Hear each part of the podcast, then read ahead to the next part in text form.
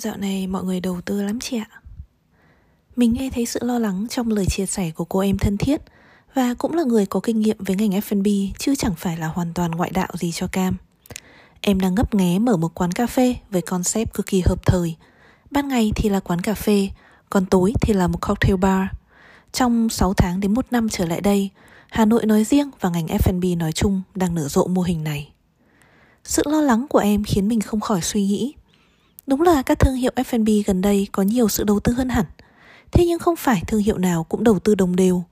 Và kỳ lạ là phần lớn thương hiệu đều tập trung đầu tư vào một vài khía cạnh, Mà lại bỏ ngỏ một vài khía cạnh khác.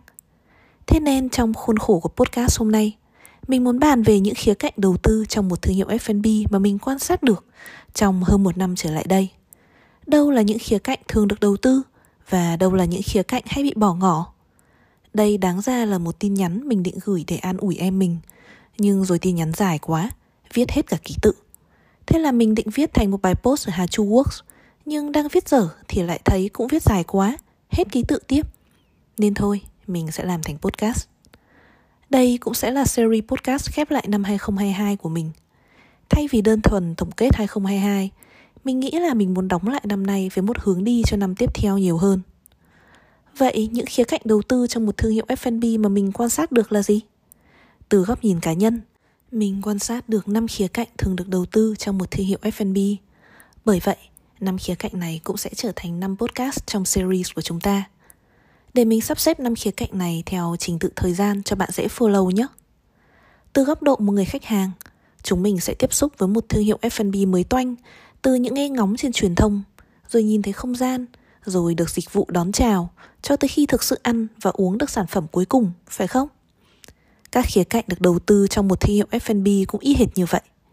Năm khía cạnh mà mình quan sát thấy thường được đầu tư là trải nghiệm truyền thông, trải nghiệm không gian, trải nghiệm dịch vụ, trải nghiệm với nguyên liệu và trải nghiệm với hương vị. Nguyên liệu và hương vị khác nhau như thế nào thì trong mỗi tập podcast mình sẽ nói kỹ sau nhé. Nào, còn bây giờ hãy đi từng khía cạnh một nhé. Trong mỗi khía cạnh, mình sẽ chia sẻ trên ba góc độ. Góc độ đầu tiên là định nghĩa. Ví dụ như mình nói rằng truyền thông đang được các thương hiệu F&B khai thác và phát triển triệt để, thì đấy là yếu tố gì trong truyền thông? Đấy là tiền chạy quảng cáo đang được tăng gấp hàng chục lần, hay đấy là hình ảnh đang trở nên càng lúc càng đặc sắc? Yếu tố nào mới là yếu tố thực sự được quan tâm chẳng hạn? Góc độ thứ hai là cách mà khía cạnh này đang được khai thác.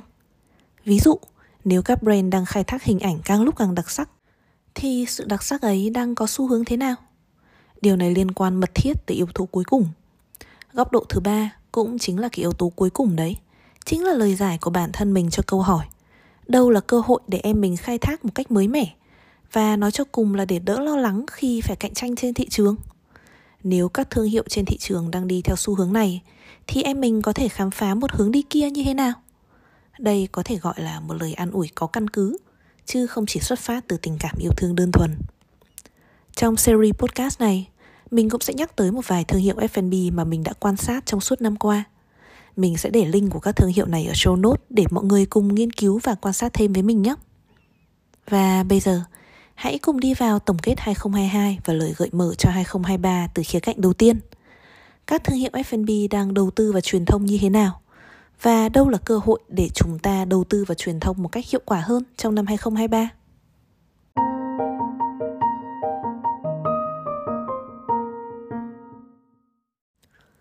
Trước khi đi vào khía cạnh truyền thông, mình phải disclaimer luôn là khi mình dùng từ hình ảnh ở trong podcast này thì ý mình không chỉ là ảnh chụp mà còn là video, là reel và là TikTok video, nói chung là mọi định dạng thể hiện nội dung chứ không riêng gì ảnh chụp đơn thuần nhé. Thông thường thì mình sẽ dùng từ visual, nhưng mình muốn tránh dùng các từ tiếng Anh khi có thể. Thế nên chúng ta sẽ gọi nó là hình ảnh. Rồi, quay trở lại với truyền thông nào. Đây là một khía cạnh đang cực kỳ được các thương hiệu F&B đầu tư và ở góc độ một người làm marketing mà nói thì mình cũng khá là hào hứng đấy. Hào hứng vì bây giờ tiêu chuẩn về thẩm mỹ trong hình ảnh và sự đặc sắc trong hoạt động truyền thông đã được nâng cao gấp nhiều lần, mang lại nhiều trải nghiệm cho khách hàng hơn.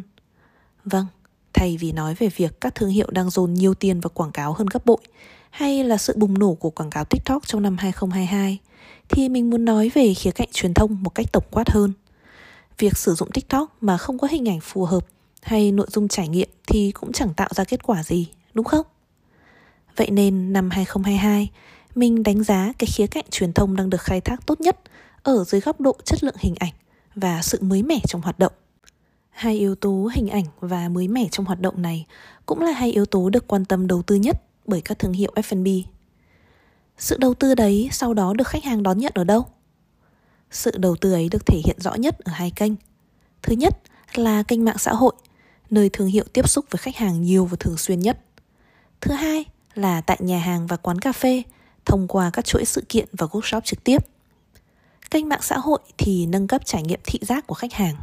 Hình ảnh đẹp đóng một vai trò to lớn và có tính quyết định tại đây. Kênh thực tế tại nhà hàng và quán cà phê thì nâng cấp trải nghiệm tương tác của khách hàng. Cụ thể là trải nghiệm phối hợp cả năm giác quan, chứ không chỉ tập trung vào mỗi mình thị giác nữa. Sự mới mẻ trong hoạt động truyền thông là yếu tố mấu chốt tại đây. Ví dụ như Refi Cà phê, một thương hiệu cà phê dẫn đầu về pha Robusta thì tổ chức workshop pha phin hàng tuần, hay là Kuncha Brewery, một thương hiệu kombucha online thì lại tổ chức workshop hướng dẫn tự làm kombucha tại nhà chẳng hạn. Giờ đây, khi đã nắm được tổng quan là hai yếu tố được đầu tư nhiều nhất trong truyền thông là gì rồi, thì hãy nhìn sâu hơn vào từng yếu tố đấy nhé. Sự đầu tư trong hình ảnh dạo này có gì hay ho?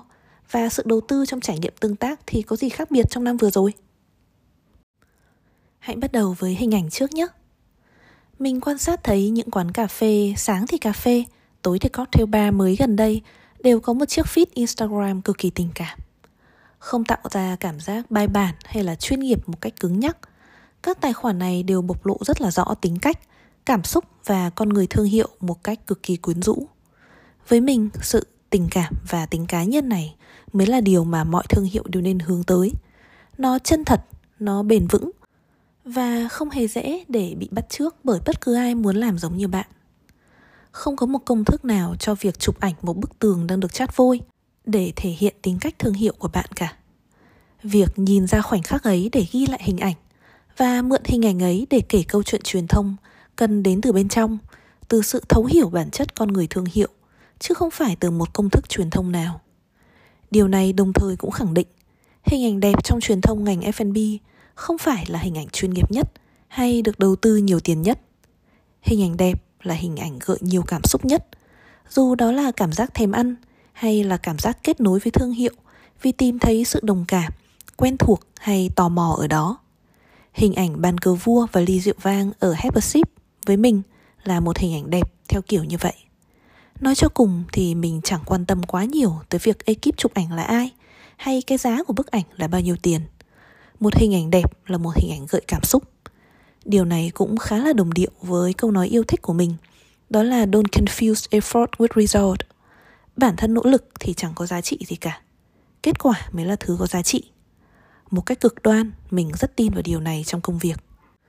Hãy thử nhìn lại vào một vài các nhân tố mới như là Heppership ở Sài Gòn mấy tháng nay, Mianman Space ở Hà Nội vừa vài hôm trước, sự mở rộng của Okio đồng khởi tại Sài Gòn trong năm nay và sự xuất hiện của Cheese Coffee tại Hà Nội mấy tuần vừa rồi mà xem.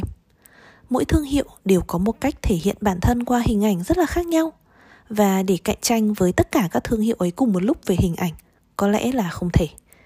Làm sao mà có thể vừa cá tính theo kiểu mềm mại tâm sự, thủ thì nhỏ to như các quán boutique đặc sắc, nhưng cũng vừa cá tính theo kiểu chắc chắn, giàu sức sống và mạnh mẽ như các chuỗi cà phê thú vị được, phải không ạ? Cá tính có thể là rất nhiều điều, nhưng không bao giờ là tất cả mọi điều cùng một lúc cả. Cũng bởi vậy, trong khía cạnh này, mình nghĩ em mình tốt nhất là đừng nên nghĩ xem làm thế nào để làm tốt hơn các thương hiệu khác. Sự so sánh ở đây là vô cùng bất hợp lý và sẽ chỉ khiến bạn thêm căng thẳng. Vì tốt hơn người này ở điểm này thì chắc chắn sẽ lại kém người kia ở điểm khác. Ví dụ đơn giản nhất là bạn có thể làm một chiếc feed vô cùng kỳ công với các video đầu tư chỉn chu vô vàn. Sau đó chắc hẳn sẽ dễ dàng cảm thấy mất động lực khi thấy một video quay khoảnh khắc vô cùng đơn giản lại trở nên viral. Sự so sánh trong mức độ đầu tư là vô nghĩa, vì mỗi thương hiệu sẽ tập trung đầu tư vào một khía cạnh nội dung khác nhau. Người thì tô điểm sự hoành tráng, người thì lại nhấn mạnh vào sự giản dị, người thì mong muốn bày tỏ sự lãng mạn, và cũng có người lại muốn tạo ra cảm giác hiện đại hết mức có thể. Việc cạnh tranh với tất cả các khía cạnh đó cùng một lúc hẳn nhiên là bất khả thi cũng đừng nghĩ là làm thế nào để trở nên khác biệt. Vì cá nhân mình nghĩ rằng chẳng còn nhiều sự khác biệt mạnh mẽ tới mức chưa từng ai làm trên truyền thông đâu.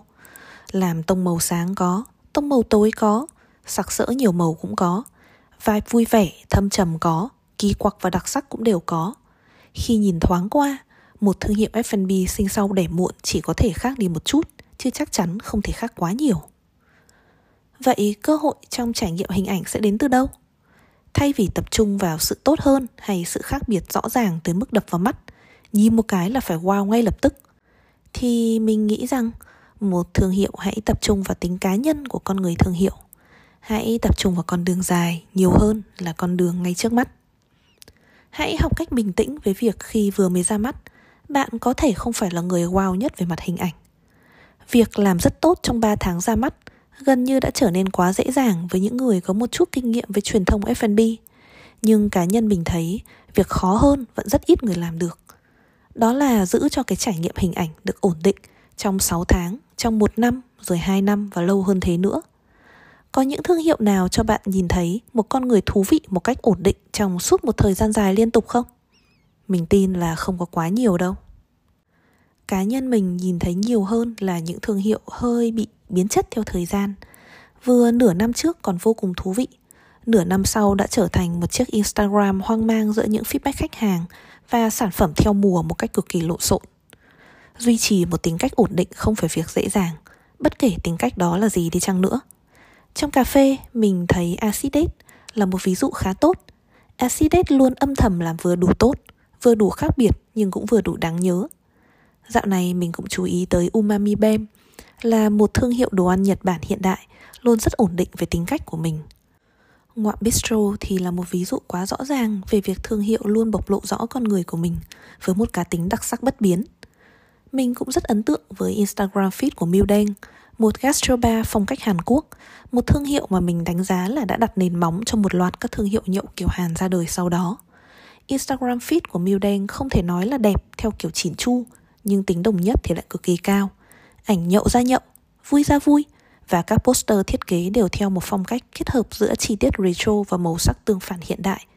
Nhìn poster là nhận ra mưu đen, là nhận ra một kiểu nhậu vui mới mẻ. Những thương hiệu giữ được sự ổn định trong phong độ truyền thông mới là những đối thủ đáng gờm nhất, chứ không phải là những người có sự xuất hiện ấn tượng nhất. Thế nên mình nghĩ rằng mọi thương hiệu F&B sinh sau đẻ muộn từ năm 2023 trở đi đều nên đừng đặt quá nhiều gánh nặng vào việc xuất hiện như thế nào cho bùng nổ cho ấn tượng nhất.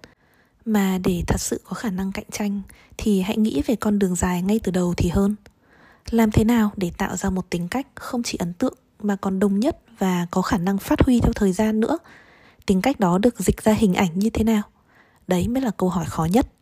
Mình tin là các ví dụ mình vừa nhắc tới phía trước là những thương hiệu đang trả lời rất tốt câu hỏi khó này. Thế nên nếu bạn cũng đang loay hoay, thì hãy thử nhìn vào họ. Và một gợi ý từ phía mình là để học hỏi từ họ tốt nhất có thể, thì hãy nhìn họ theo dòng thời gian nhé. Giờ này năm ngoái họ thế nào? Và giờ này năm trước nữa thì ra sao? Theo thời gian, những điều gì tiến bộ và cái con người bất biến luôn được họ thể hiện một cách đồng nhất là gì? Từ đó, hãy nghĩ về thương hiệu của bạn và cách mà bạn có thể thể hiện chúng thông qua hình ảnh nhé.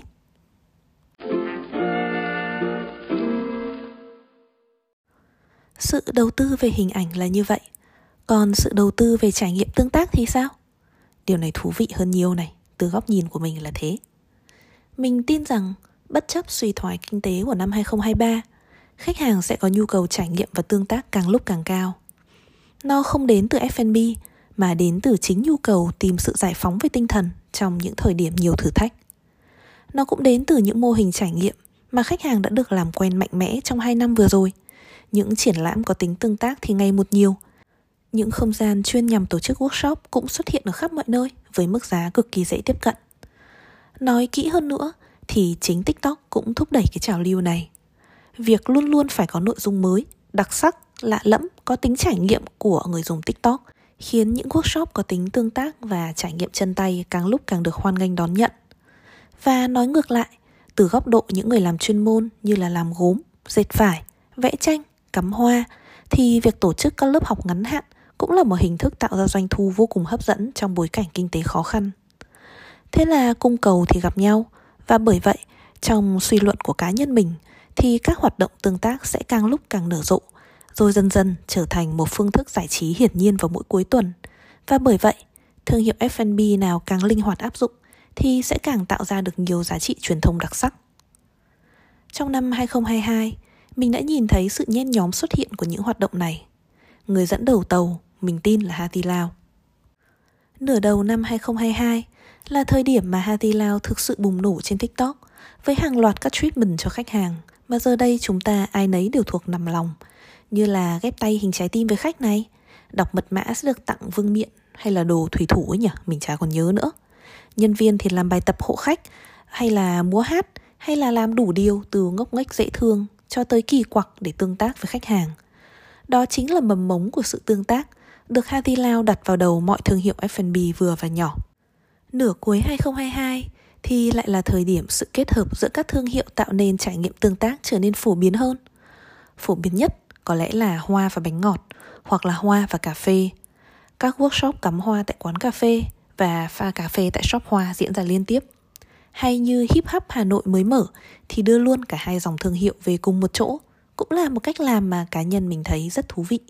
Sau làn sóng collab giữa các thương hiệu đồ ăn để tạo ra một thực đơn chung, thì làn sóng tiếp theo hẳn là sự kết hợp giữa một thương hiệu F&B và một thương hiệu có tính đời sống để tạo ra một trải nghiệm tương tác. Từ góc nhìn cá nhân của mình là vậy. Ở đây, mình nghĩ mình sẽ khuyên em mình hòa vào làn sóng ấy một cách vô cùng bình tĩnh và cẩn thận. Hòa nhập chứ không hòa tan. Trong một trải nghiệm tương tác kiểu workshop, khách hàng thường tìm thấy giá trị ở một trong hai yếu tố.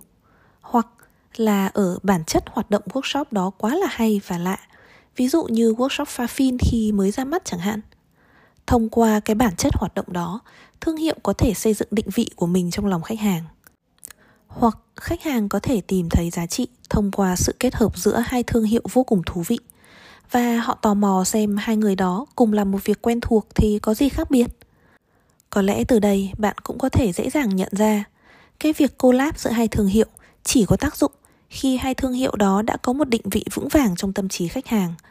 Thông qua đó, khách hàng nhìn thấy sự thú vị trong việc hợp tác. Còn nếu không có định vị vững vàng đó, thì workshop phải thực sự có một giá trị của riêng nó, phải mới mẻ và độc lạ. Việc tổ chức một workshop nhàn nhạt, nhạt với nội dung quen thuộc, ví dụ như từ quan điểm cá nhân mình vào năm 2023 mà bạn vẫn tổ chức một workshop cắm hoa thì đấy sẽ là một workshop quen thuộc chứ chẳng có gì mới lạ nữa. Thì cái việc tổ chức đó nếu như bạn chỉ tổ chức theo kiểu điểm danh vì ai cũng tổ chức sẽ là một quyết định khá là nguy hiểm. Nó sẽ vừa làm thương hiệu tốn công tốn sức, vừa mệt mỏi lo nghĩ hơn nhiều so với một ngày làm việc bình thường, mà lại chẳng mang lại giá trị đáng kể gì về cả branding lẫn doanh số cho thương hiệu của bạn cả. Để hòa vào làn sóng nâng cấp cái trải nghiệm tương tác cho khách hàng, từ đấy xây dựng một định vị đặc sắc cho thương hiệu, mình tin là phải xuất phát từ bản chất thương hiệu. Bạn phải nhìn rõ được định vị mà mình mong muốn xây dựng trong lòng khách hàng trước. Rồi sau đấy mới benchmark với thị trường xem là có hoạt động nào mà mình có thể tổ chức.